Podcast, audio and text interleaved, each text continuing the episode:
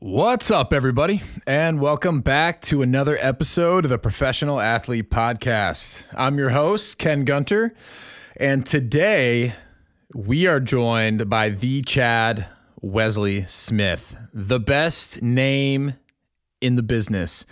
Chad is currently one of the most highly regarded strength and conditioning coaches in the industry, and he is the founder of Juggernaut Training Systems, arguably the best name of a strength and conditioning platform in the business. I wish I could steal that.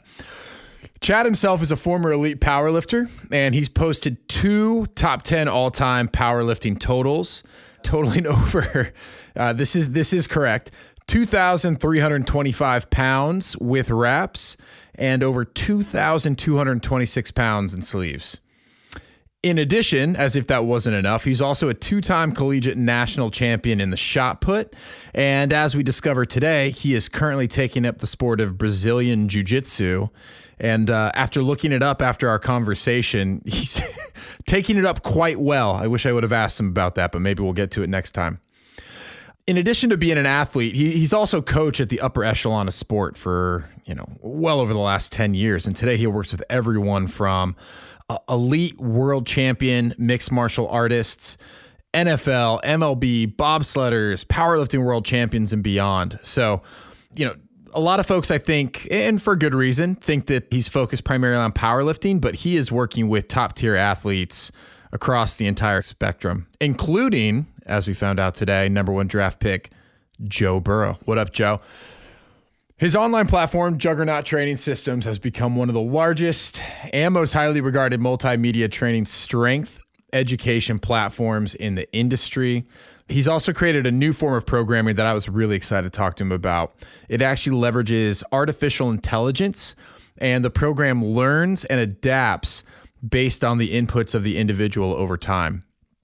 I think that's interesting. I actually think it represents a huge step forward from like kind of the traditional one-size-fits-all programs we've kind of grown accustomed to using online.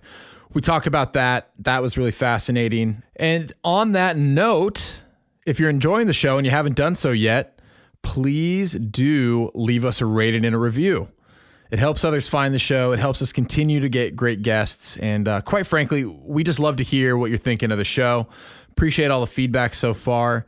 If you also want to connect with us directly, please feel free. You can follow up with us at @the_professional athlete on Instagram. You can also see what we're doing there from a workout standpoint.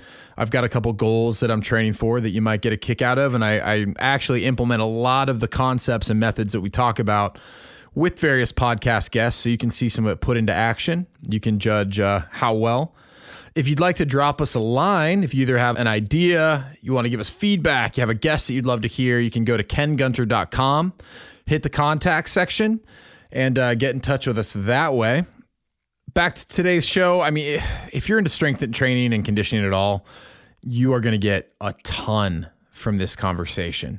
I can say it was certainly one of the most informative podcasts that I've done. I had a whole list of questions for this guy, and he answered a lot of them, and man, did he answer them thoroughly, which I super appreciated.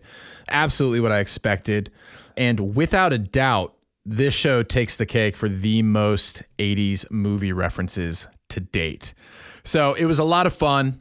Make sure you stick around. If this is your first time listening to the show, at the end, we run it by my wife, Sonia Gunter. Typically, we recap key takeaways, and I try and get her take on it, but she comes in hot today with strength and conditioning takeaways. She actually blew me away, which is not easy to do after 3 kids and a successful marriage to date. So without further ado, sit back, relax, and let's welcome Chad to today's show. Get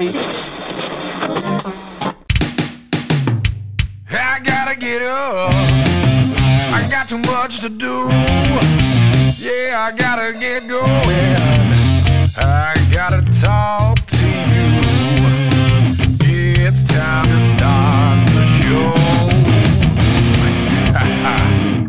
Awesome. Chad, well, hey, thanks for joining the show. Thanks for having me again. Yeah, how you been holding up with everything that's going on? It's fairly normal, to be honest. Good. I work from home anyways, so.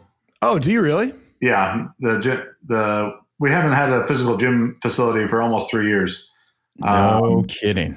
Yeah. So the gym setup's in my garage.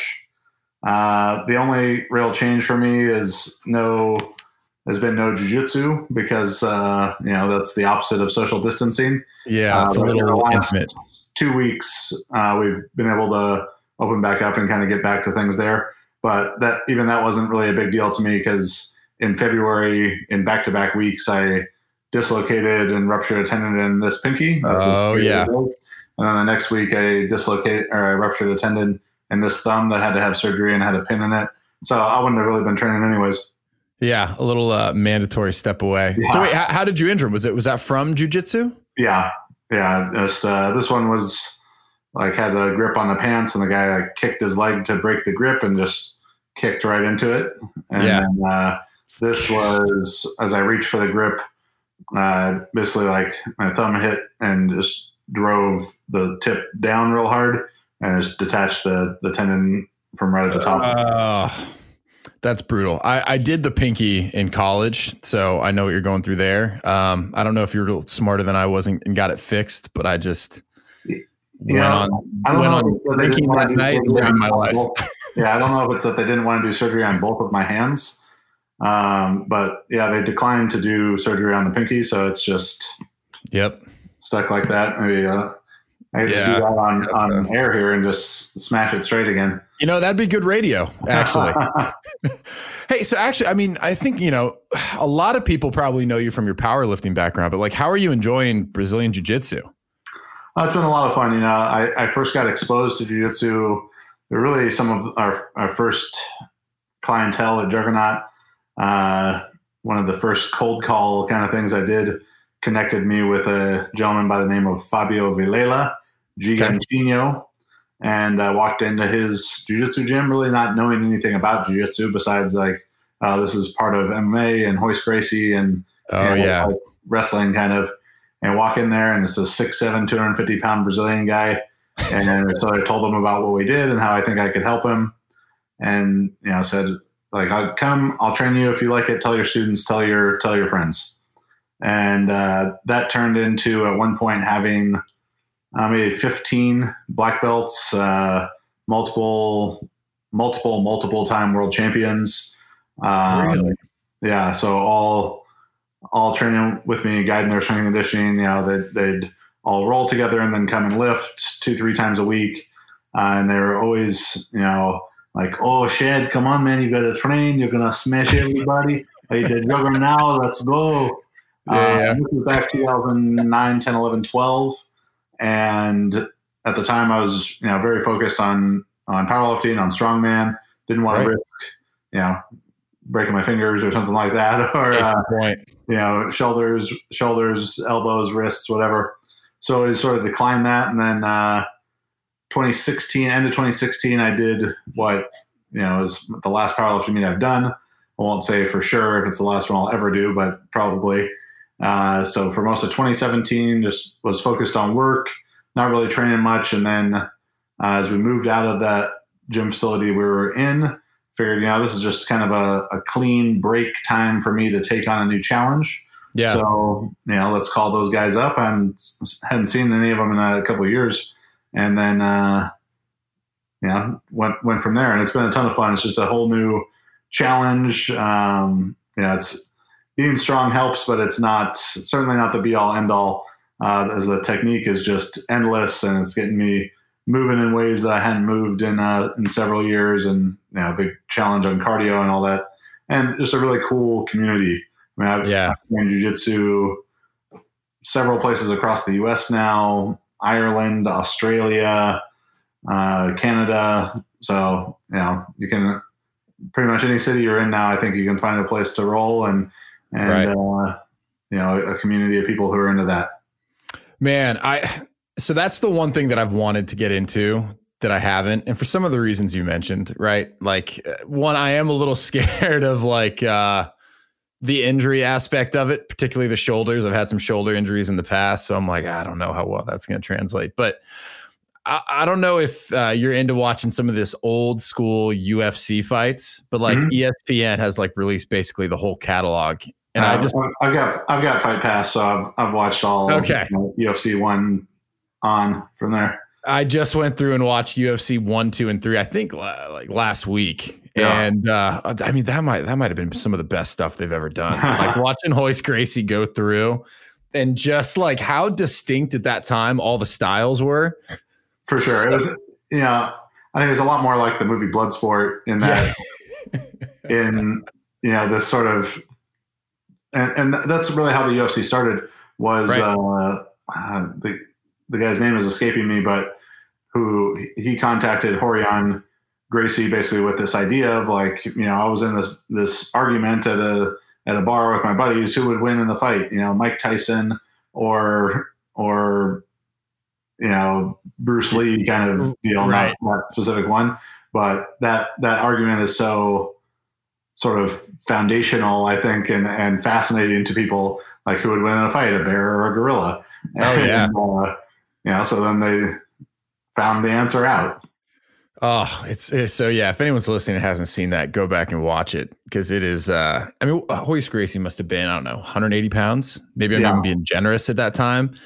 And like some of the dudes that he's rolling in there was a legit sumo wrestler who was one of the contestants in the tournament. I mean, it was just like every walk of life and fighting style you could imagine.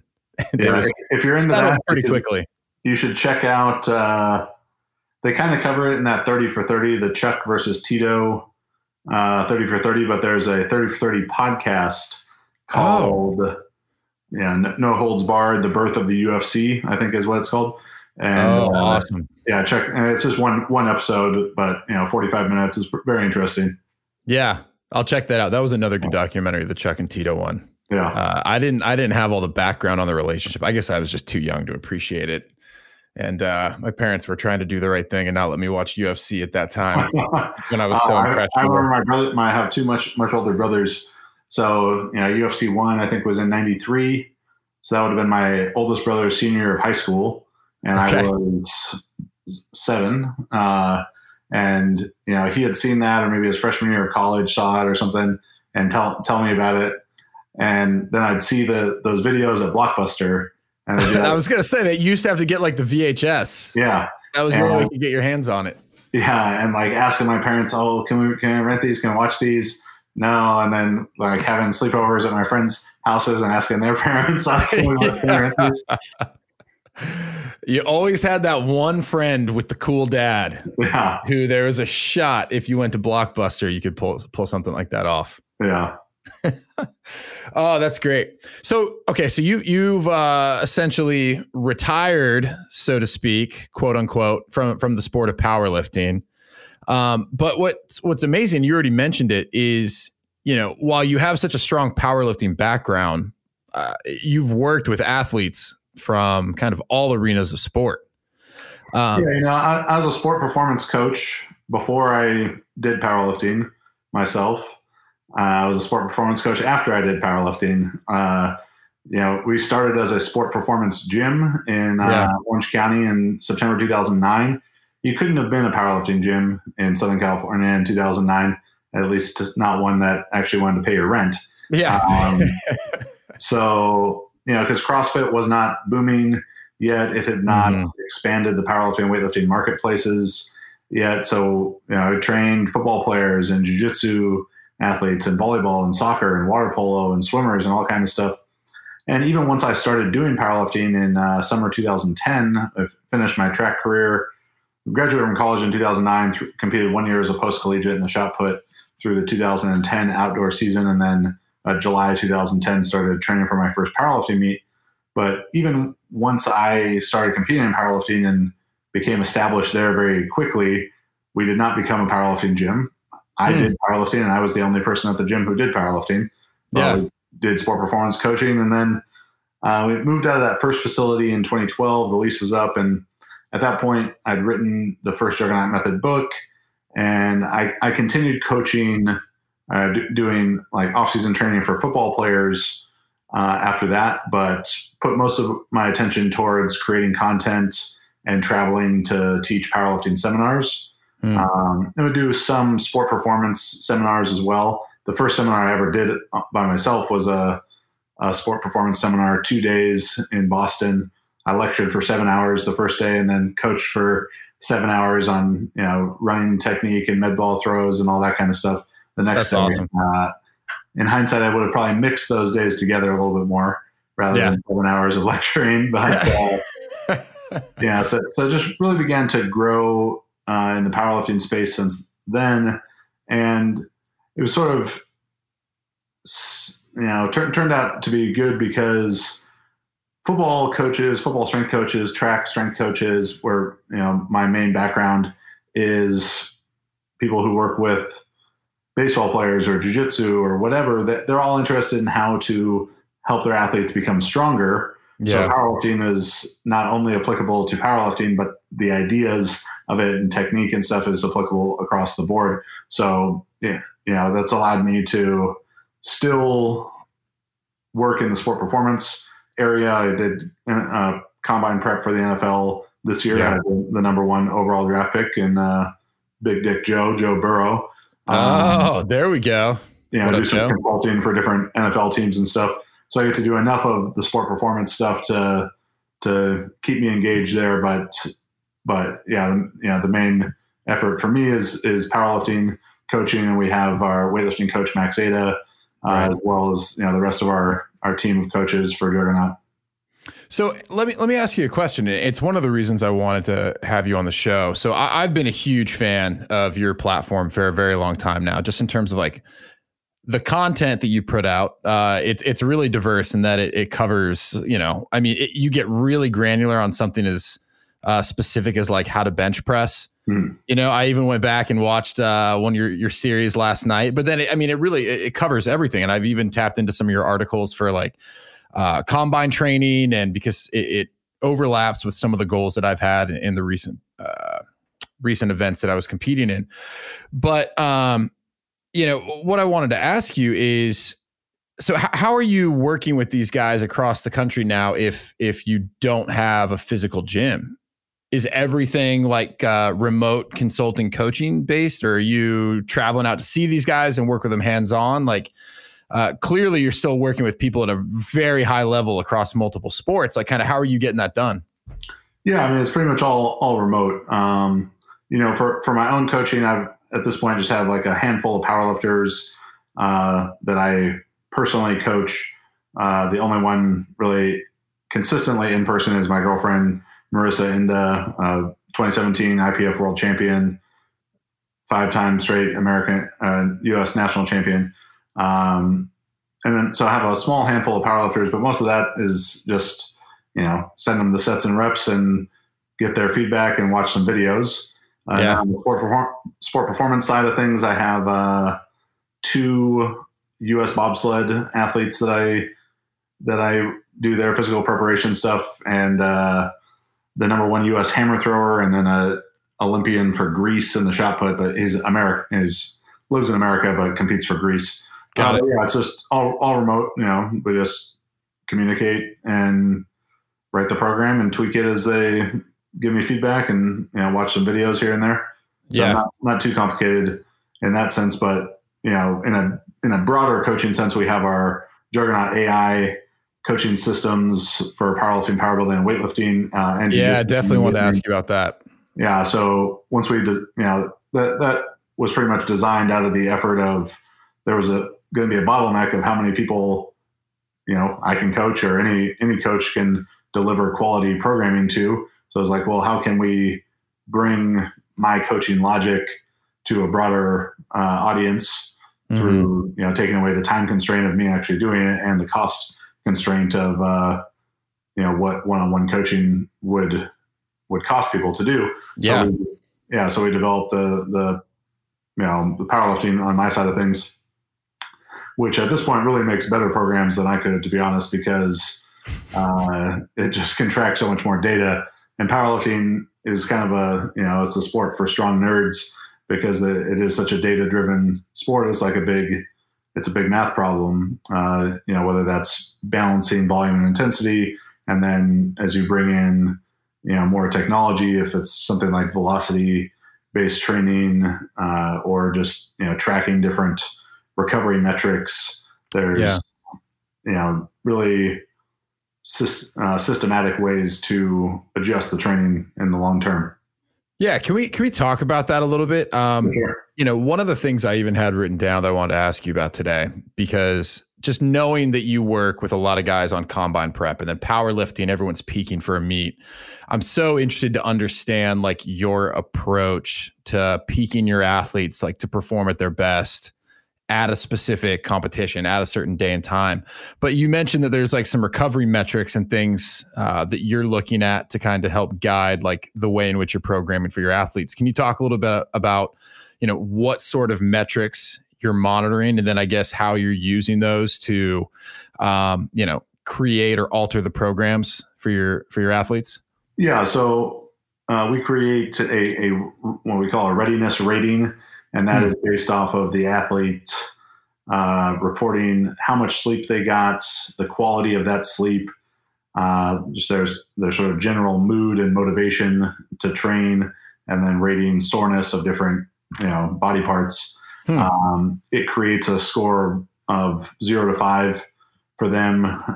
5 meaning I feel great, I'm really ready to go, and so we know the baseline of what the training would be if they feel average. So if they feel great, it can become, a little bit more volume or a little bit more intensity, depending on what phase they're in. If they, feel run down, it's going to reduce the difficulty of that day's training, and it's tracking those readiness ratings, day after day after day. So it's looking at like the cumulative, and then they also rate how hard the session was at the end of it. So it's looking at the combination of those numbers to affect the next day, along with the next day's readiness questionnaire, and then looking at the average of that entire week to adjust the next week, the average of that month of training to adjust the next month, the averages of that entire block of training the entire program to adjust the next program. And is that all? Yeah. Is that all like qualitative or like survey based, or are you using any like wearable trackers? So we don't use any wearables right now. I would see at some point, using something like HRV or sleep monitoring, a combination of those, from like just heart rate tracking for powerlifting doesn't really play much of a role. HRV, while it's definitely got usefulness in kind of broader group sense to see trends, typically when someone has a reduction in their HRV score, they go into the red or whatever, it's kind of a lagging indicator of their readiness, but it can be useful for sure. Taking some of the subjectivity of things of like, how well did you sleep out of it, and a device being able to say, well, this is how well they slept. That's definitely got value. And then, so eventually we'd like to incorporate that, as well as more velocity based information, rather than someone rating, well, this set felt like a 8 RPE, 8 out of 10 or whatever. We can just create an individualized velocity profile for that person. Even though all those bar tracking apps and stuff is not the best, most consistent information, and even really expensive things like a Tendo unit or a GymAware, because they don't account for the bar moving forwards and backwards, only up and down. That can throw the measurements it gives off. But as things improve there and become less cost prohibitive, that's definitely something we'd like to incorporate as well, to really just make it as totally objective as possible. Yeah. And the, for people listening. So like the idea behind the velocity measures, right? That's literally trying to understand. So like, again, I mentioned bench press. If you're doing bench press, right, it's trying to understand the velocity at which that person's actually moving the bar. Right. And is the idea there that the velocity is a better indicator of someone's physical readiness, because when they are at like a, I guess, I don't know if it's the right term, but like a peak performance state, like they're going to move the bar faster? Yeah. So in the powerlifting sense, where all that really matters is it goes up. There's the pretty critical speed quality really necessary for powerlifting. You could be as slow as you want.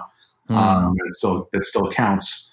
But you know, we've got some velocity-based data, you know, averages of bigger populations to say, you know, if it's going this fast, it's either this strength quality is being developed, speed strength, explosive strength, strength speed, all that sort of stuff. Or, you know, if the velocity goes below this, typically people miss. If the velocity is declining at a given rate from rep to rep to rep, you know, then you can be predictive of how many more reps could they have done, would they have missed the next rep? And those would form, like, you know, the understanding for the first program. But then as we begin to develop your own, you know, Ken's velocity profile, we might see that, you know, you can do reps when they're really fast, and as soon as the bar slows down very much, you miss, or that you're really good at grinding through these slow reps. So, you know, if you've seen a lifter like Dan Green is phenomenal at doing like really slow reps, like grinding through reps, or, you know, I'll see him do 2 reps and be like, oh, you know, that was pretty strong for 2.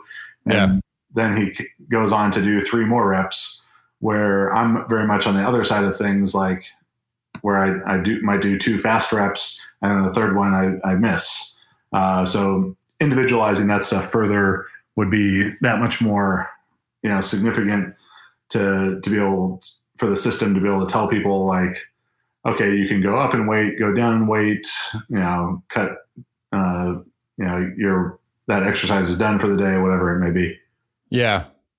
And, you know, something that I've been trying to pay a lot more attention to, and, you know, I'm ashamed to admit that I didn't even know that this was a thing, but like just the central nervous system back when I was playing college football, right? Like, I don't think there was at any point during my 5 years where I even considered how my central nervous system was doing it at a given point.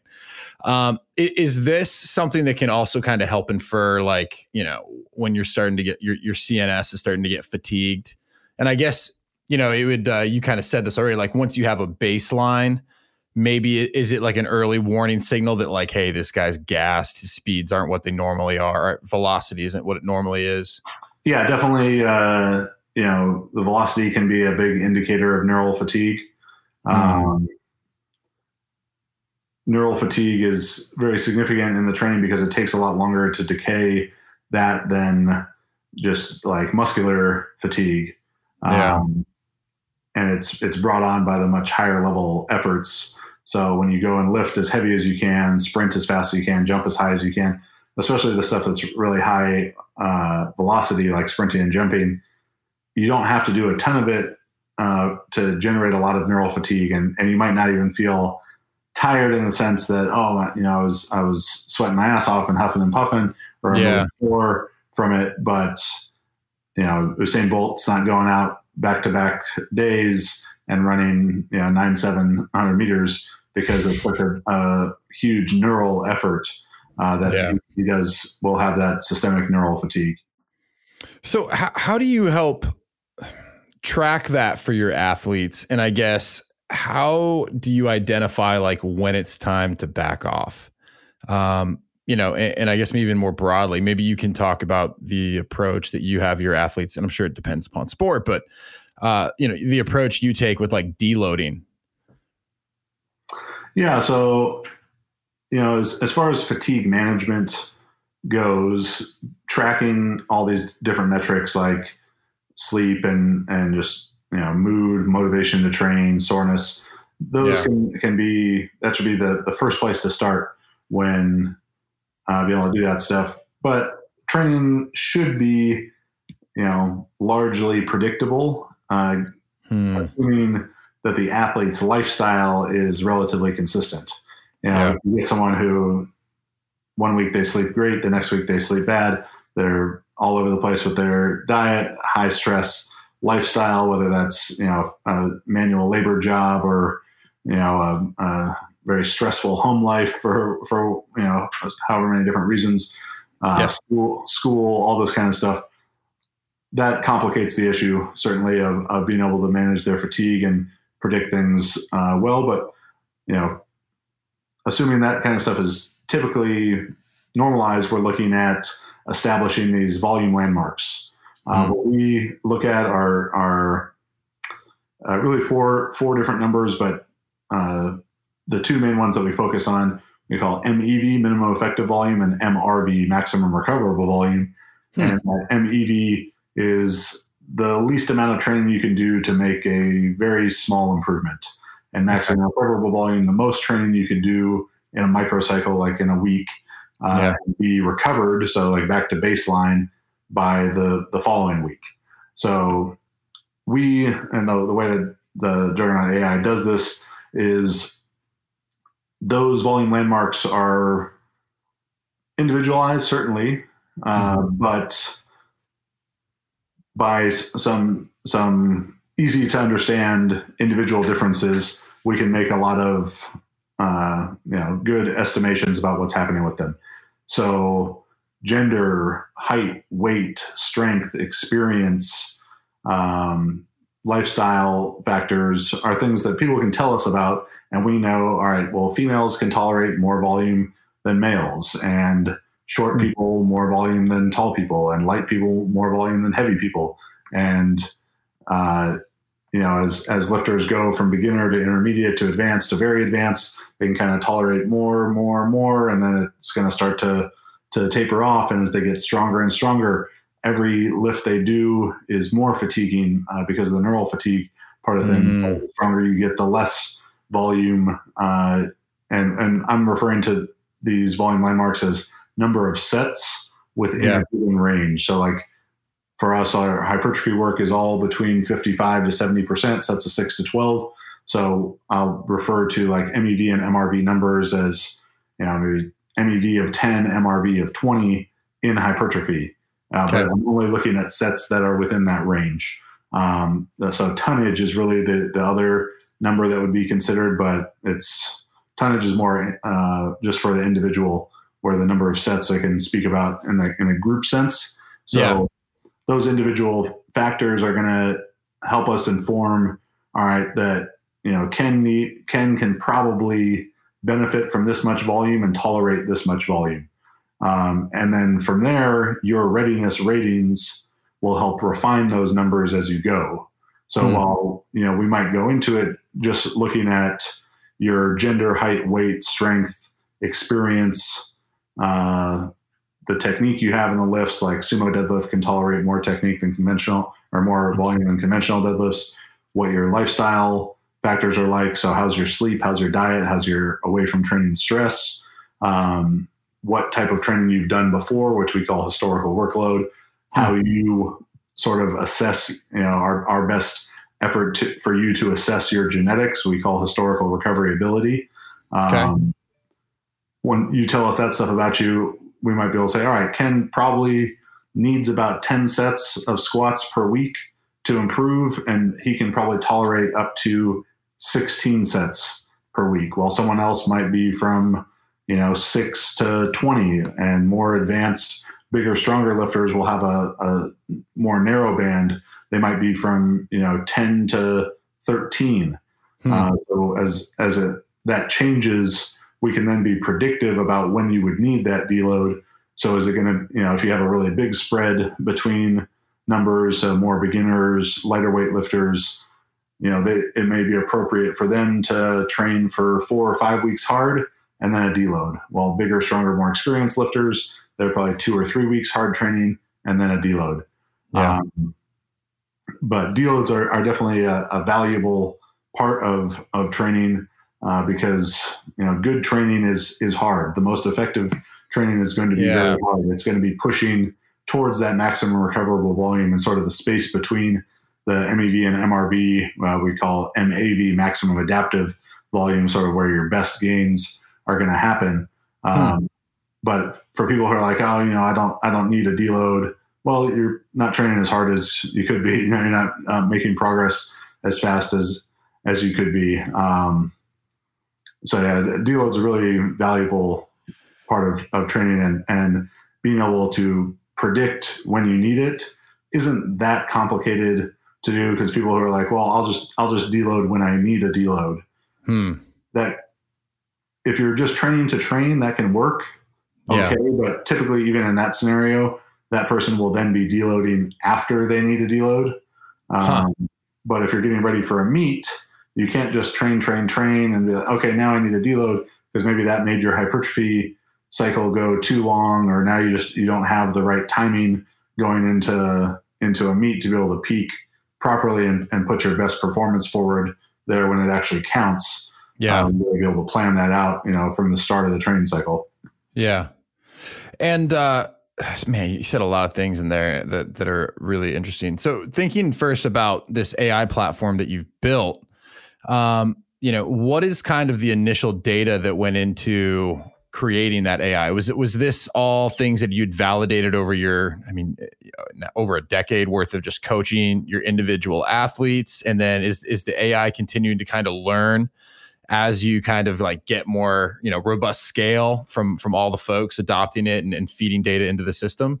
Yeah. So it was known as an expert system artificial intelligence, which is basically applying getting the computer to make decisions in the same way that an expert me would. So it's not a machine learning system. And I could go into sort of the ethics of machine learning in applications to humans, because people actually have to do these programs that it writes in the mobile app we're working on. There will be more some aspects of machine learning involved in that, but really the updates as we've gone have been, just feedback from the clients, seeing who is most successful with the programs, what are their volume landmarks being set at, what are their, how are they typically rating what is their readiness ratings typically? Yeah. What trends do we see in those readiness ratings? Adjusting proportions of how much hypertrophy they do to how much strength they do to how long their peaking phases are, different styles of periodization that get implemented. Because the initial creation of it, that was based on my coaching logic. These are the decisions I'd make for this type of lifter, this type of lifter, this type of lifter. Yeah. Rules for, if you have a lightweight lifter, we do this. And if they are male, this happens, lightweight, so on and so forth. And there's just tens of thousands of those. I mean, the initial program that is created through the AI system now has about 9 quadrillion permutations to it. Okay. And that system, which is not individualized through these 9 quadrillion ways, then adjusts within the session to session, week to week, month to month, program to program for the athlete. So once they've gone through 10, 12 weeks of training, it's really getting dialed very, very much for them. And so I see people, and I've contributed to this myself, they're selling a program that's in an ebook, or they're selling a template or whatever, and people are using that. And it's that might be a fine program and it might work. If we look at everyone in a bell curve, it's going to work pretty well for some of that bell curve, but that is a program that has fixed sets and reps. It is, it is static, where what we have can work, for the entire bell curve, because it's adjusting the program for any type of lifter in there. We've had, I think the biggest total we've had is someone made a 2150 total in the 275 class. There's been 5 guys, about 800 pounds, 5 guys, and I think 3 of them, the same people, deadlift over 800 pounds using it, maybe 3 or 4 500 pound benchers. People who've gone from class 1 totals to international elite totals, as well as beginner lifters using it. And the beginner lifter part of it is it's sort of easy. Lots of things work when you're a beginner. But, I try and get people away from the idea that there's beginner programs, intermediate programs, advanced programs, that there's programs that are better for heavyweights or lightweights or men or women or whatever, because their programming, the distinction between a program and programming is the principles, the scientific principles, the strength training that we use to guide our programming decisions. They exist in all effective programs.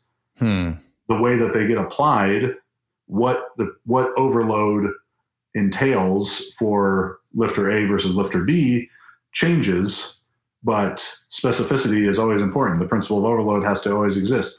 Your program has to have some level of fatigue management in it. You know, all of those things are always important. No one will have a good program that does not apply the principle of overload to it. You know, yeah. It can be so individualized to that person, but if it doesn't overload, it's a training that's not sufficiently stimulating, like enough volume or enough intensity to drive muscle growth or strength increases, and it doesn't get harder over time, it won't work.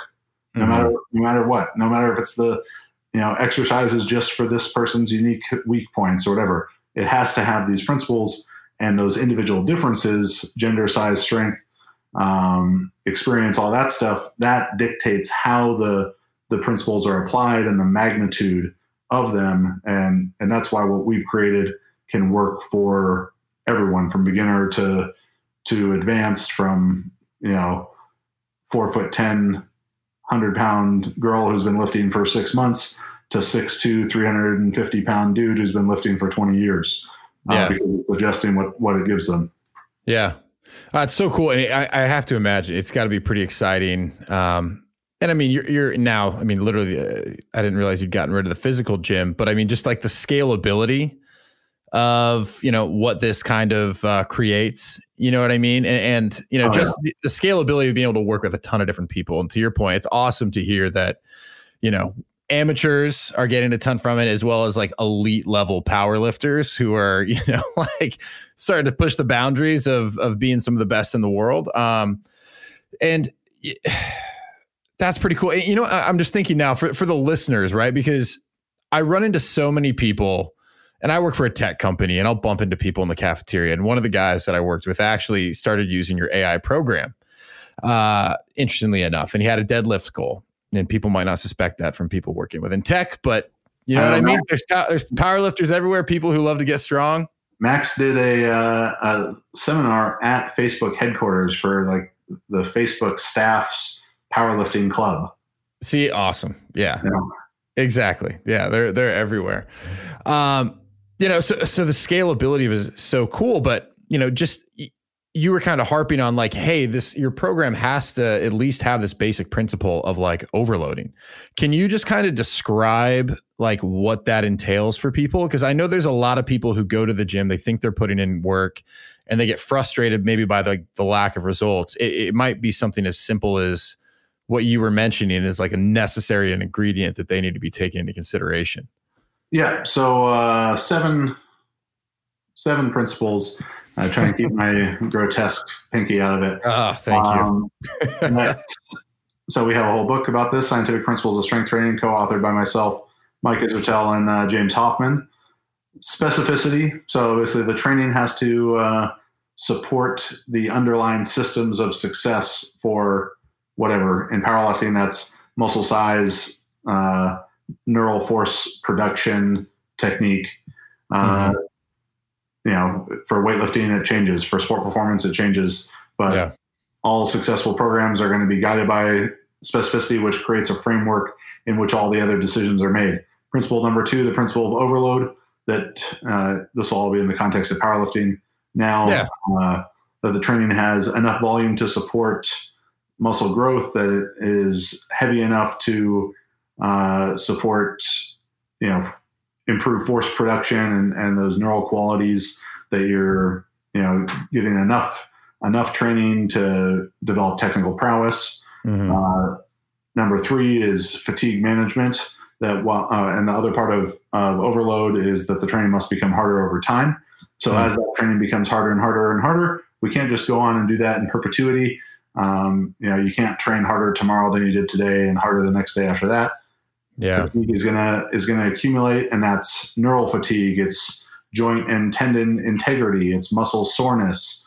There's a lot of different factors sort of all working together. So it's much more nuanced than just fatigue. But you have to manage that somehow. So whether that's through taking deloads, through, you know, undulating and modulating volume and intensities, through not just trying to train harder and harder and harder every single day. you have to have some component of fatigue management in there. The next one is called stimulus recovery adaptation, principle of SRA. That's really goes a long way to inform about frequency of training. So how often should you be training hard? Because as you introduce a stimulus, and is the video of this go up, or is it only the audio? No, it's just the audio. All right. Well, I'm drawing a graph with my finger. As he points at me and draws a graph, yeah. I'll annotate for everyone listening. Yeah, it's an air graph. Luckily for the listeners, we've got a lot of videos about this topic. as well as books, probably more than they'll ever care to watch or read. But if someone's really into it, yeah, so I'll make sure to link to it. The stimulus is introduced, fatigue is generated from that, and then over a process of over a period of time, the athlete's going to recover, adapt to that stimulus to have like some level of super compensation, so improved abilities to what they had before. You have to introduce the training again. So that's just sort of the process of training, and the timing of those sessions is really significant because, technique has its own SRA curve. Neural force production has its own SRA curve. Hypertrophy has its own SRA curve, and they're not all the same. So finding that sort of sweet spot between, being recovered enough to do the next session, but not waiting so long that, your technique starts to get rusty or your, gains start to kind of fall off is important. The next principle, number 5, is variation. Principle of variation and specificity are kind of like two sides of the same coin. Another concept we refer to in this, and got a YouTube video just about this, called directed adaptation versus adaptive resistance. So basically, if you want something to improve, you need to train that quality. But the longer you train it with the same modalities, the slower the results will come. So that's where variation needs to be introduced, whether that's changing set rep schemes, changing exercises, changing frequency of training to give your body some novel stimulus to force it to continually adapt.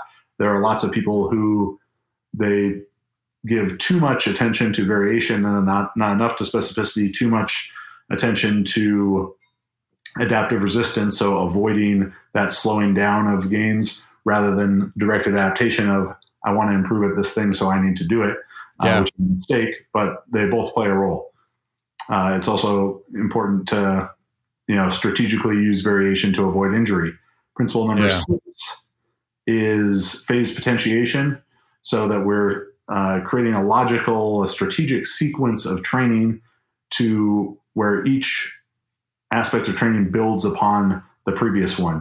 So it's fairly straightforward. We train for hypertrophy to make a muscle bigger. Then on top of that, we stack strength to increase the force production ability of those bigger muscles. And then on top of that, we stack peaking, where we're going to develop the technical prowess of the competitive lifts of those bigger, more force producing muscles we've created in the subsequent phases. That's also going to help us manage fatigue, decaying fatigue while keeping fitness high. So on the day that matters, the powerlifting meet, you can be your strongest and express all the hard work you've done. And finally, principle number 7, individual differences, is what dictates, is what makes those sort of micro adjustments within. Well, what is, for overload, what is sufficient volume? What is sufficient intensity for that person based on gender, size, strength, experience, all of those different factors? And what is appropriate for, I always mess up inter and intra individual, but I won't know the difference. Yeah. So like for you, let's say, how must your training change, a year from now compared to today, 3 years from now, 5 years from now, 10 years from now, as you become bigger, stronger, more experienced, probably with some different kind of, injuries of varying degrees, all that sort of stuff. Or as you just go through different phases of your life, for a student, let's say, how should their training change depending on when they're in summer break versus when they're in finals? Yeah. A big life change. So those, I think, inter-individual differences I'm really bad at it. We'll edit it. We'll ask someone smarter than me, and we'll edit it back in. But for that individual, there's going to be changes as well as individual to individual. Yeah. Damn, so I'm glad I asked that question.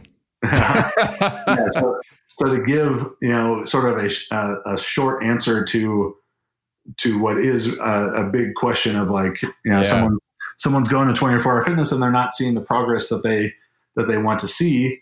It's because, they're not satisfying probably things higher up in that hierarchy. So they need to change something. They're either doing too much or not enough. That's sort of the simplest one. I'd say more often than not, people aren't training hard enough, or they're not managing fatigue properly. So, they go and they do bench and arms 5 days a week. Right. And so maybe they aren't managing fatigue, or they need to introduce some variation there with, changes in set rep strategies, change the exercise. But yeah, we've got a lot of stuff about that.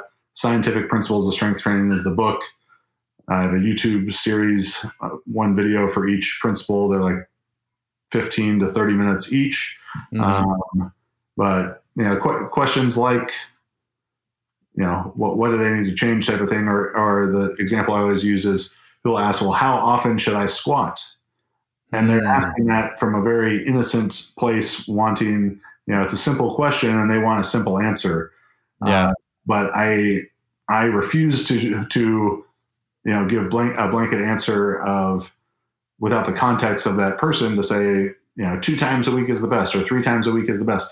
Even though I know that's what they want. They want a simple answer, and there are people who will give them that simple answer. Those people are probably not giving them the right answer.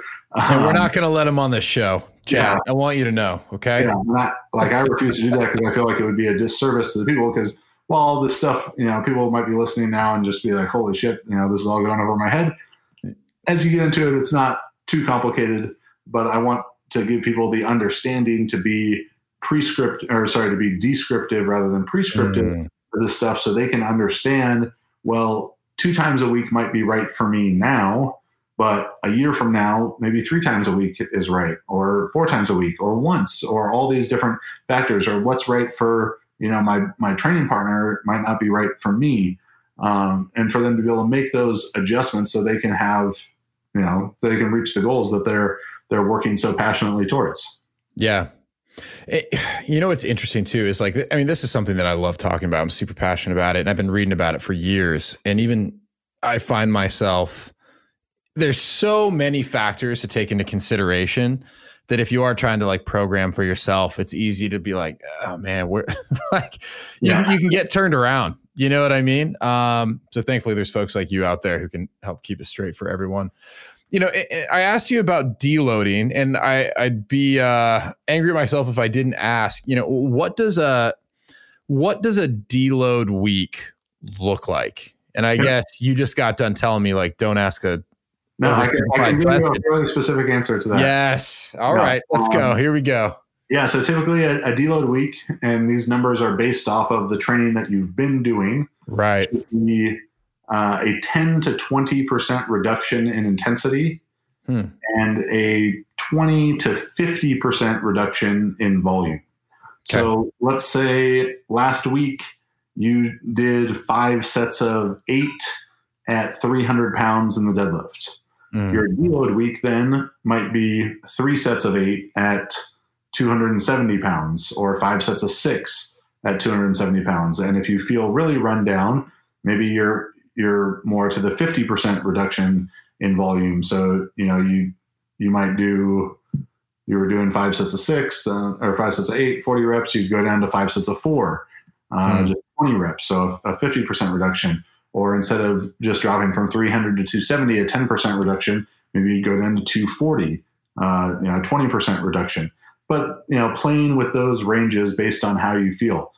It's, to give the bigger answer, part of that thing would be that there's 3 levels of fatigue.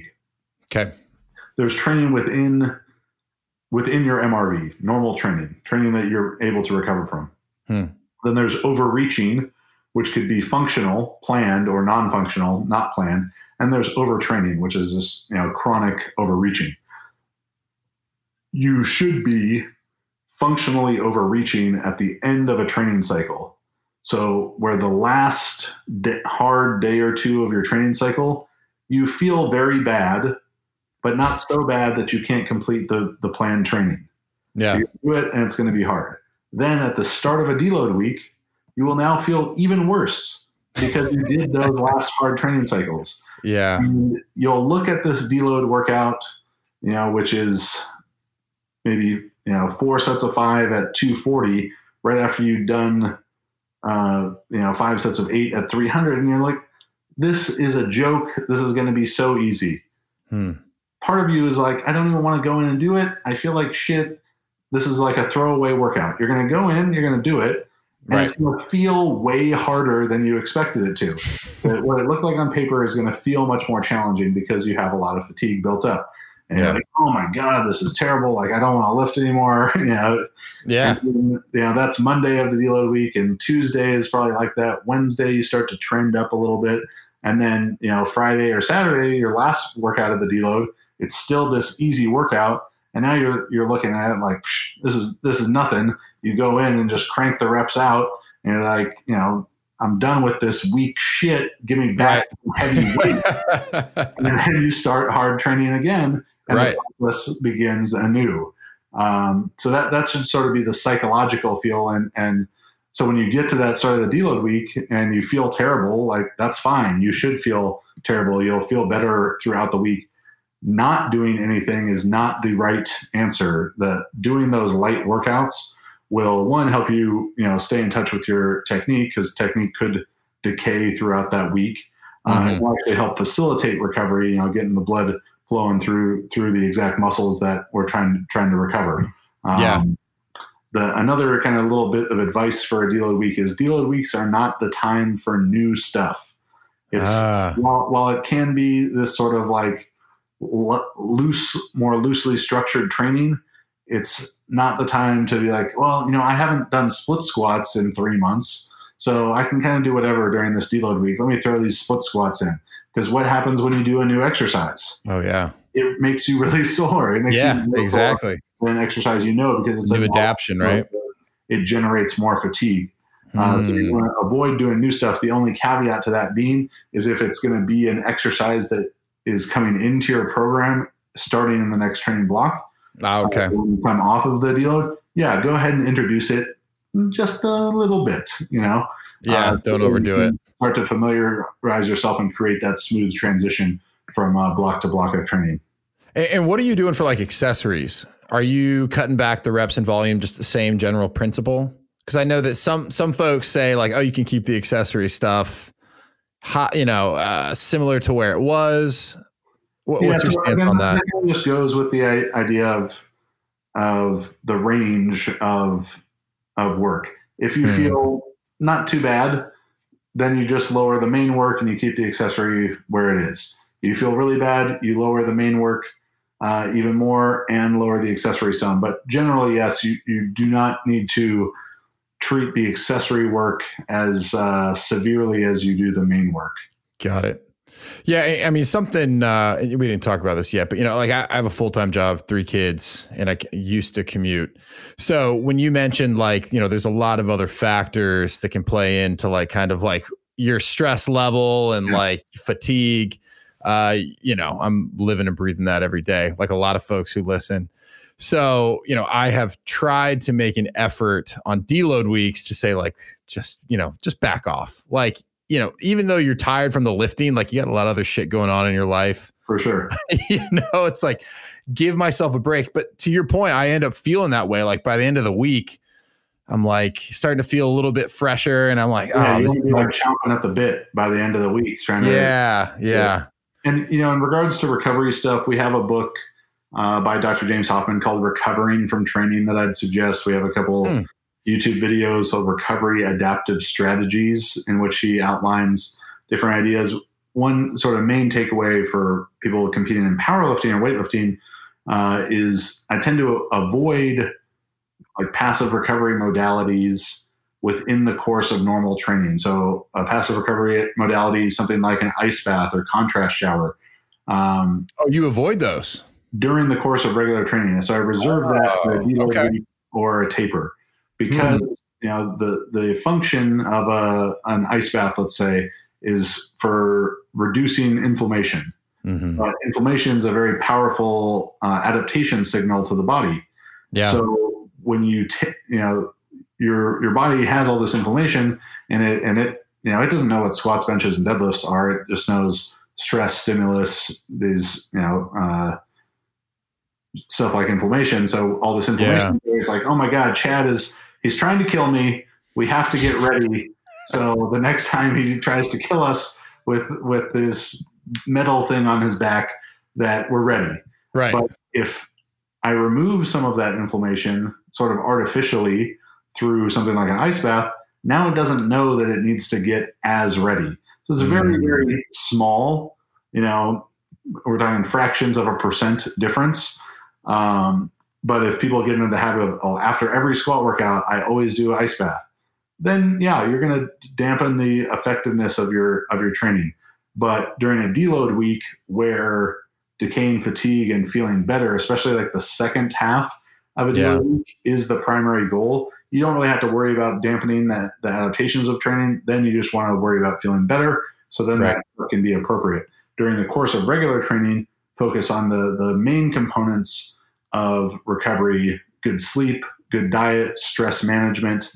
Let that be how your recovery is achieved during normal training, and then save the other stuff for deloads or for times of particularly high stress, whether that's like very, very hard training, you're training double days, and your options are take an ice bath and do that afternoon's workout, or skip the ice bath and then you have to reduce the afternoon's workout or skip it altogether. Then the ice bath is better.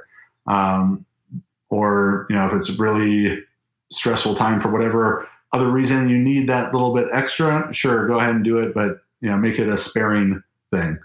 Yeah. Oh, that's great perspective. And something that I think a lot of people probably weren't aware of. Okay. So here's a question that I have for you. And we've kind of referenced it a little bit, but peaking, what does effective peaking look like? And I guess maybe it's an incorrect assumption. It varies based upon like the sport or the event that you're preparing your athletes for. But someone who's trying to peak for an event, like what are the general principles that they should kind of be thinking about?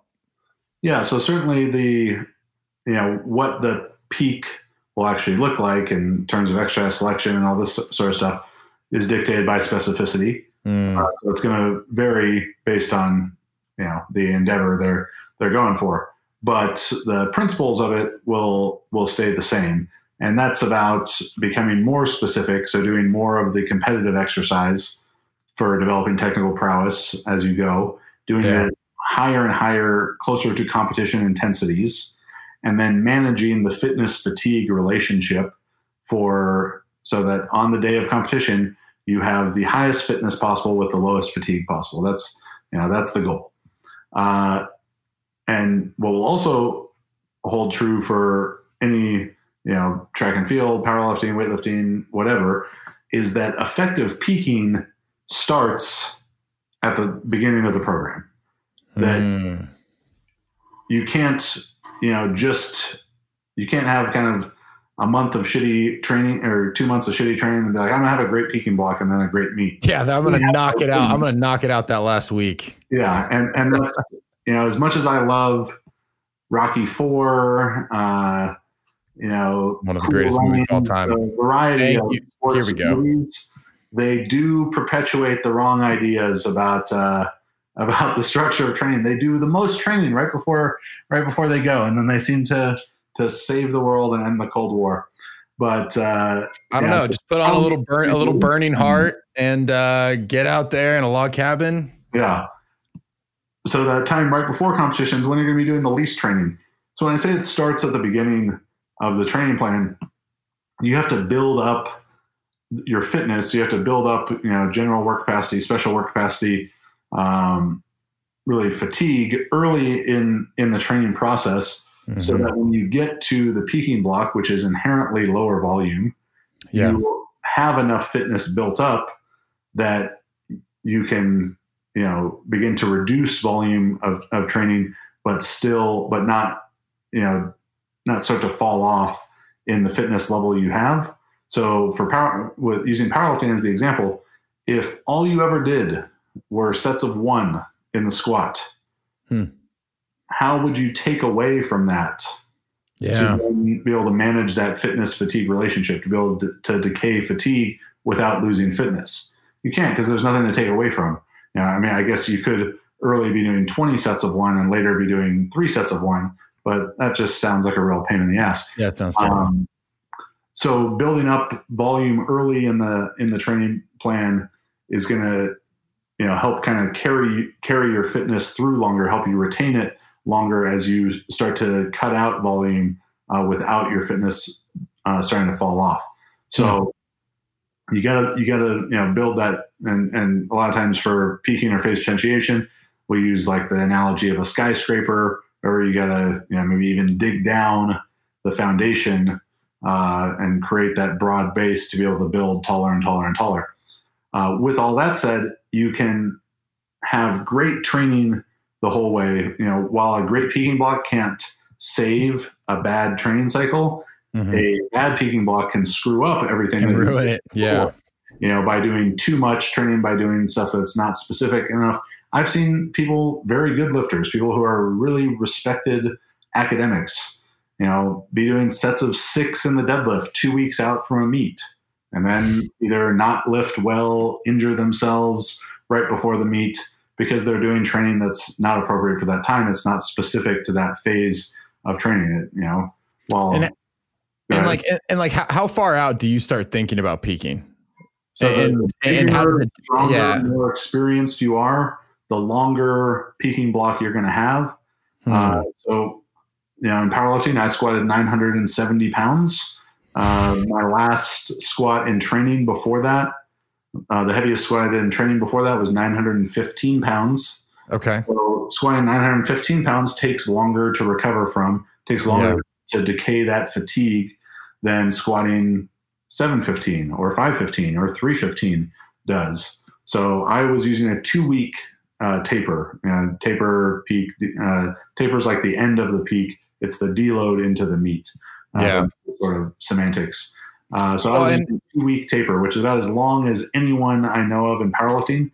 But looking at all these individual differences, which dictate taper length, the bigger you are, the longer taper you need. I was 365 pounds. The stronger you are, the longer taper you need. I was squatting 950 pounds. The longer you've been training, the longer taper you will need. I've been training for 15 years at that point. So I was the farthest extreme there, but typically most people will fall somewhere between a 3 and 10 day taper.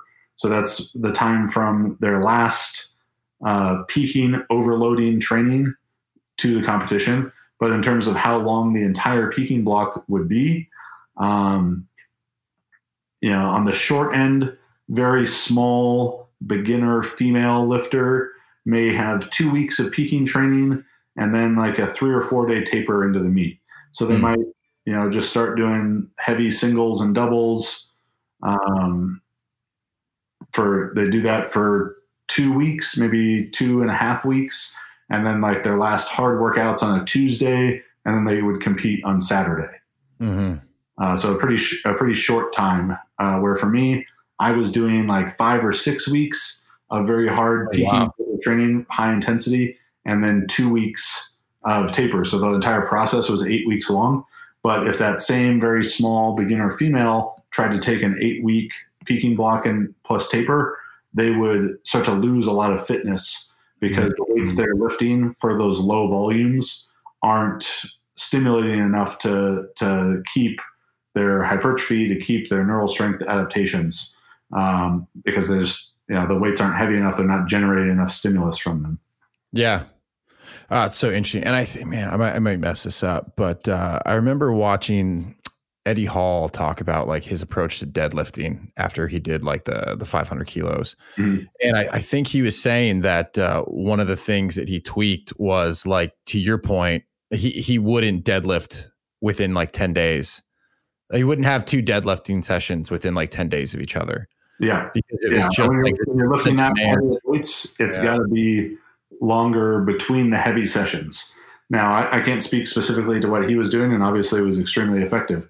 But, you know, as people hear that and sort of the danger or folly of people looking to someone like Eddie Hall, or even at my own training or what Marissa does, is they're looking at what that person is doing now rather than what they did to get there.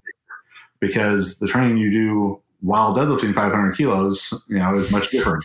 Because each of those deadlift sessions is generating so much stimulus and so much fatigue. He needs that long to recover, nervous system to recover. But he'd also been deadlifting for how many years before that? Mm-hmm. So him taking 10 days in between might represent a very small fraction of it. And his deadlift technique is so stable, where someone else, they're like, well, Eddie Hall only deadlifts every 10 days. And they start to deadlift every 10 days. And so they pull through. Like, bro, you're 180 pounds. From one day they go to the 315 again. You're like, oh, you know, my technique just feels kind of off. Yeah. You know, one, that person, this is to the principle of SRA, they would have recovered and adapted. And I know they can't see my finger graph, but they'd recover and adapt. And then their fitness would start to decay because they had no new input to it. And it can't hold on for that long. But if they were, you know, to introduce smaller, lighter sessions in between, now they'd be able to keep their technique sharp. They'd be able to, you know, retain some of the qualities from earlier. But if they're loaded the right way and managed properly, it's not going to generate too much fatigue to where they're not recovered again for that heavy deadlift in 10 days. But they'll need to do some other stuff in between it as well, where someone like Eddie Hall, where the session is just so massive and so fatiguing, and his technique is so stable, he probably could go with only deadlifting every 10 days without any deadlift type of movement in between. But even then, you know, I'd still advise someone like that. And I've coached, you know, 7 guys to over 800 pound deadlifts. Wow. You know, they're all doing, they might only deadlift heavy every 3 weeks. Hmm. They're deadlifting, you know, between those true heavy sessions, they're deadlifting 6 other times in that 3-week span. Yeah, no. And that's, I'm glad you called that out, right? Because I think the big theme here today is like, it's so individualized, you know, and it's not only individualized from like person to person. It depends on like time of year, how long you've been doing it, like what you're currently going through. So I think that's helpful for people, because it is easy to look at what someone at a very elite level is doing and take that as like, oh, that's the best approach, without recognizing like all the amount of factors that contributed along the way to get them at that point, and the factors where they're at presently that contribute to them like making that decision. So that's really helpful. So let me ask you this, and we can wrap up on this, because I'm just interested. You know, how do you go about like continuing your education and evolving as a coach within the sport? Right. Because I mean, to hear you speak, you know, it's like, I'm going to have to go look a lot of this up afterwards. You know, like, what's your process for kind of like continuing to evolve? Yeah. So even to kind of give you the journey of that, I guess I started coaching. Well, I've written my own program for the overwhelming majority of my lifting career, which began at 14 years old. I've had a couple coaches along the way, but for the most part, it was me writing my own program. I turned 34 next month, so for 20 years. Okay. So that's where I began learning about training. You know, I was 14 in the year 2000, where it was a lot harder to find information about training on the internet. It is now abundant, maybe overly abundant, because there's no barrier to entry for the people who talk about these things, that a slickly worded, you know, photoshopped picture may make someone an expert when they are not truly an expert. Quick note on that. When looking for someone Is it worth listening to their information? Have they done it themselves? Have they coached people to do it? Are they educated? Yeah. If the person's not checking two of those three boxes, I would take pause. Question it, yeah. You know, because it was harder to find information about training, even though I was definitely trying to do that. I began at an early age in high school, finding coaches who I saw were successful, largely in track and field through the shot in college. So when I was at a high school track meet, I would see the you know, I knew who the coaches were who were like the best coaches, and I would just ask them about training. I would just badger them with questions, basically, as long as they would answer them. Yeah, that habit continued into college, asking college track coaches and stuff, learning from not just throwing coaches, you know, my events, but sprint coaches as well, talking to the athletic training staff, talking to their strength and conditioning staff who worked with other sports.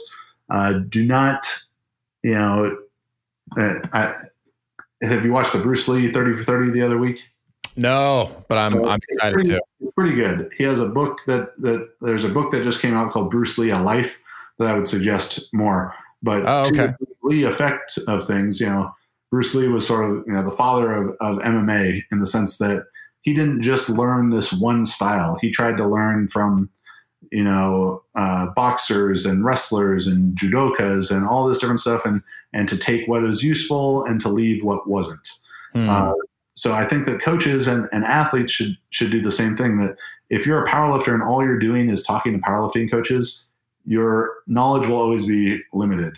So talk to weightlifting coaches, talk to sport performance coaches, talk to physical therapists, you know, take what's useful from each of those. I was fortunate to get to be, you know, through being a good shot putter and being at big track meets and all this stuff, get exposure to a lot of high level coaches and athletes, but I had to, you know, be willing to ask them the questions to kind of take the risk of them, you know, blowing me off. And that happened a couple of times, but, you know, so having those conversations with people, then about that same time, 18, 19 years old, you know, is when I started to become a little bit more prevalent, a little easier to find. You know, I was buying more books, stuff like Super Training Science and Practice of Strength Training, Transfer of Training. So reading more books, but still always talking to coaches, going to seminars.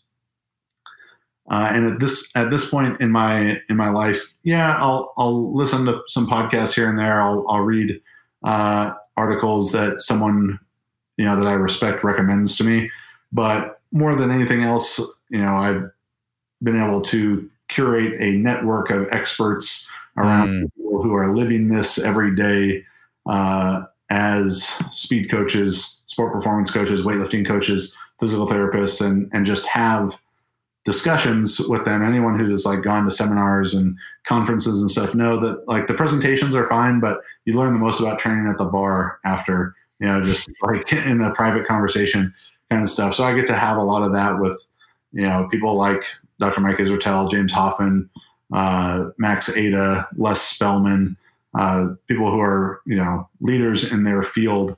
Yeah. And bounce ideas off of them. And I think as you understand the principles that make training successful, it's so much easier for me now to look at something quickly and know that's not worth listening to at all. Or let's dive into this a little bit deeper. That's a little bit interesting. So it takes a lot for me to be like, all right, I'm going to read this guy's article. I'm going to buy his book and read his book. There's a pretty high barrier. While the barrier of entry to talk about fitness and lifting and stuff in the world of YouTube and Instagram is very, very low. Yeah. The barrier for me to read, to give a shit about what you have written or said is very, very high. So they have to prove themselves quite well before they come across these big. Get any headspace. Yeah. Yeah. Awesome. Well, Chad, man, this has been great. I really appreciate it. And I'm certainly going to, you know, link to the Juggernaut platform, because like I said, it's such a tremendous resource. But you know, where else, if people want to follow you, where would you recommend they start? Probably, you know, if they're just looking to learn, Juggernaut Training Systems, YouTube, over 1,400 videos. I 1,400 videos. I defy you to watch them all, because it's such an overwhelming thing. If you Google Juggernaut YouTube book, last year we hit 250,000 subscribers, and I looked at that and was like, hey, this is a nice time for me to do this. I curated about 200 of our best videos of 45 hours worth of content by topic into a little bit more of like a curriculum by topic, because it's tough. And that's a tough thing about learning on the internet is you can jump in at any point. You don't have to take the 101 before you get to the 201. You just first watch my most advanced, granular video and be like, what the fuck is this guy talking about? But other videos that explain the basics of it. So Google Juggernaut YouTube book. It's a free download. It perfect. All information. So check that out. JTSstrength.com. And then follow Chad at Chad Wesley Smith and at Juggernaut Training and at Juggernaut Coaching for all our Instagram stuff. Perfect. Awesome. Well, I think I got through like 2 of my 10 questions, but it's been like so incredibly informative. So thank you. We'll have to have you back at some point in the future, but awesome, man. Chad, thank you. My pleasure, Ken. And Mommy. You better go ask Mommy, Daddy. All righty. Welcome back, Sonia. Thank you. Thanks for having me.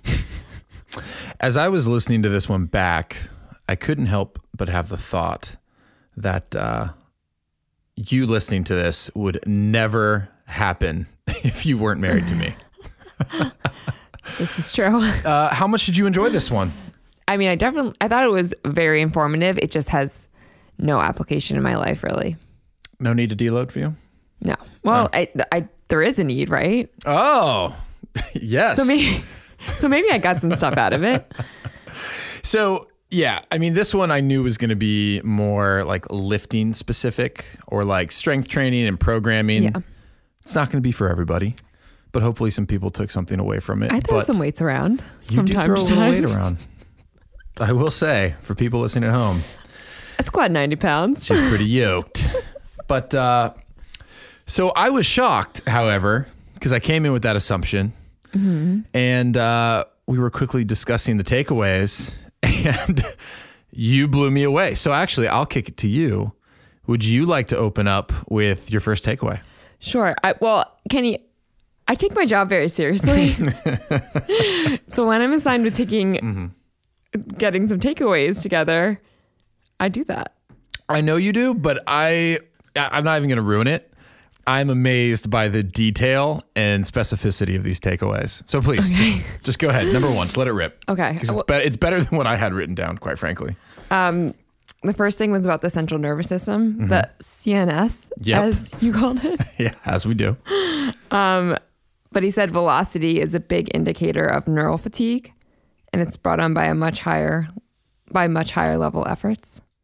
I can honestly say that I never thought you and I would be discussing neural fatigue. So this is an exciting development in our relationship. Yeah. Yeah, that was cool. And that's one thing that I know I've talked about a lot on the podcast already, but I just feel like I've become so much more aware of fatigue and stress. And I talk a lot about like there's all these other factors that roll into it. And we touched on it today. Like it could be work, it could be things in your personal life, whatever. But I personally, and I bet a lot of people who are serious lifters or, train hard, if they're not paying attention to it already after listening to this, like they might notice like there really is like a fatigue that happens when you're pushing yourself at a really hard level, especially with like really high intensities. Yeah. So I think that's a big one. And I thought it was cool that he was saying that like velocity can kind of be a measure to understand like, hey, are you fatigued? Yeah. He also threw it right back in my face and he's like, well, if the goal is to get the weight up, it doesn't matter the speed. So I'm not always concerned about that, but yes, it is an indicator. Yeah. One of many that they used that I thought was really cool. Very cool. We talk about this all the time, but now that we have kids, and you say that like if you had known this stuff when you were younger and in sports, it would be such a game changer. But how exciting is it that we know all this stuff now for I know our children. Yeah, I do think about that a lot. It's going to be fun. And I think about it from the perspective of I don't want to be the crazy dad who like forces them and like tries to live through them vicariously, but in which I assume they will. Like we're both really into like sports and we're competitive. Mm-hmm. If they're into it, I am pumped about kind of like the toolbox we're building. Yeah. Of, you know, like ways that they can kind of like, I don't know, achieve at the highest level, or for reach sure. their peak performance, which is pretty cool. So I completely agree. I'm pumped about it.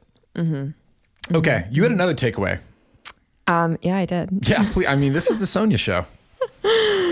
Bigger, stronger lifters may need a deload after 2 to 3 weeks, as opposed to more average people who need to deload after 4 to 5 weeks.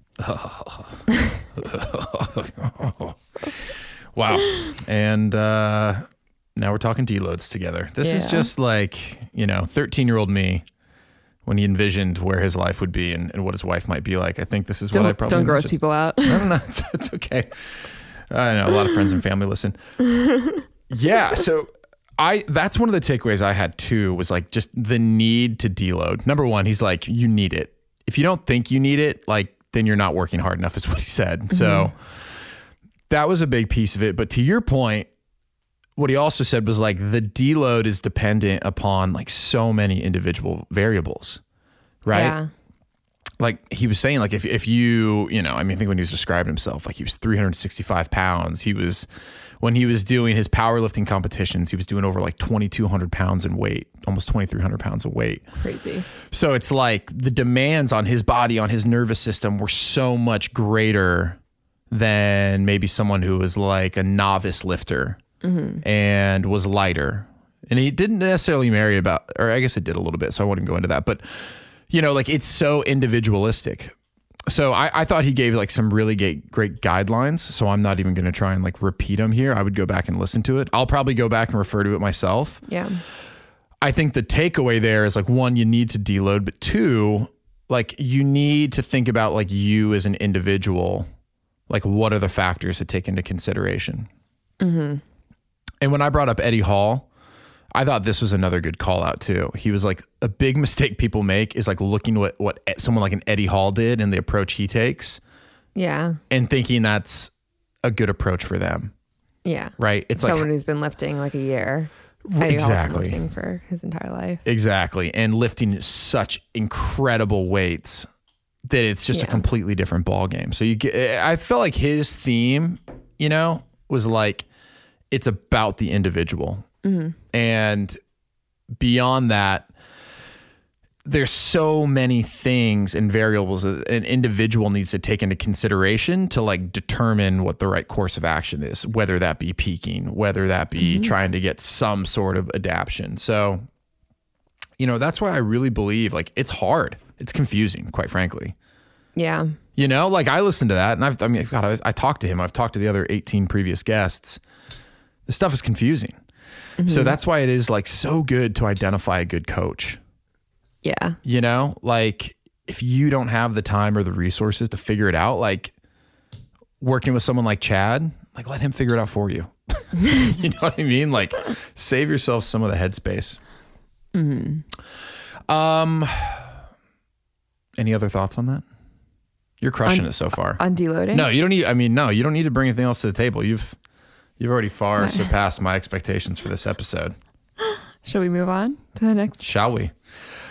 The other one that I thought, and I've looked into this a lot, and it's tough to really find like a good prescription for how you're supposed to approach peaking. Mm-hmm. And I thought he gave some really good guidance there. But the one takeaway that I think is really important is that peaking actually starts at the beginning of your program. So counter to like Rocky IV, which is, you know, a cinematic masterpiece, unquestionably, right? You can't like make up for a bad like training program at the very end, right before a competition, right? Like peaking can't save you, but it, like, I think what he said is it can like certainly like it can ruin it, right? Like bad peaking can like completely throw you off for the event of your competition. I remember the first time you did your decathlon the week before, you told me that you planned to do very little. Mm-hmm. And I was like, that sounds like a terrible idea. Have you never seen Rocky IV? Yeah. Rocky IV is a staple in this household. It's not just me. But yeah, I didn't even know peaking was a thing, except for, you know, with high school girls. No. Wow, hot takes from Sonia. Hey, your words, not mine. Yeah, it's important, right? And I think there's probably a lot of people who do think, like, the closer they get to a competition, like, they probably get anxious about where they're at, and they try and, like, put in more work, you know? Mm-hmm. They try and squeeze in that last work in the last week or two, when in actuality, what you should be doing is, like, cutting the volume, cutting the intensity. Yeah. So that you're fresh at the time of your competition, whatever that may be. It could be wanting to do bench press. It could be a track event. It could be a football game. It could be anything, a Spartan race, you name it. But to his point, you should be actually dialing back. And to be able to dial back, you need to make sure that you were doing enough volume and intensity that, like, you have something to dial back from. So his example was, like, if you've been doing nothing but, like, 1-rep squats the whole time, there's nowhere to go back from that. You're at 1. There's nothing to cut away from. Yeah. So you need to be smart in how you program it. Mm-hmm. So anyway. Very interesting stuff. There was so much information in this one that, like, when I was trying to do the show notes, I actually ended up just, like, doing a big broad summary, because I was like, it's not even worth me trying to, like, break this out. Mm-hmm. It's just like, hey, here's the topics he's going to hit. He's going to do such a great job explaining them. Yeah. And that's why his online platform does so well.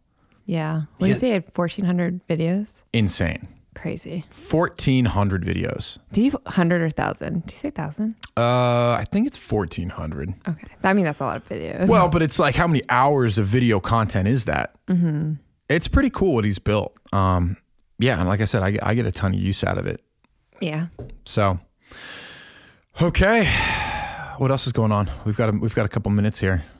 Anything that you want to rap about? Rap? You want me to rap? Oh, it's just a turn of phrase. You know I can't rap. No. I slept horribly. Yeah. Like, really horribly. Yeah, it was a rough night for you. Ironically, the best our baby has ever slept. Like, I woke up so refreshed. I know. And Kenny was just so miserable. Yeah, I'd been up since like 1. I don't know what's going on. But I went out. You know what? I beat him pretty badly in badminton yesterday. Give me a break. And that's the show, folks. Thanks for listening. Yeah. Yeah. I had to swallow a big piece of humble pie yesterday. So he was probably reeling from that. During our fun family outing. You are sneaky good at racket sports. Not sneaky. I know you're good. But maybe I didn't even realize how competitive you were. I haven't seen that side of you maybe ever. What? Yeah, I guess not. I'm usually pregnant and I can't really compete. Yeah, we usually have a baby in you. Not pregnant now. Not to your knowledge. Anywho. Ugh. So that was fun, but another good episode. Mm-hmm. We've got some good ones coming down the pike too. I know exactly who they are. You're looking at me like, oh, this big dummy. But there's some really good ones. The one with Shane Farmer is awesome. It goes in a completely different direction than I expected. We've got another one coming up with Colleen Hacker that we haven't recorded yet, but I am super pumped about. So there's some really good guests coming down the pike here. And my buddy Karan, NFL starter, journeyman, got some good ones. So anyways, thanks for listening, folks. And we will see you next week. Hasta la vista.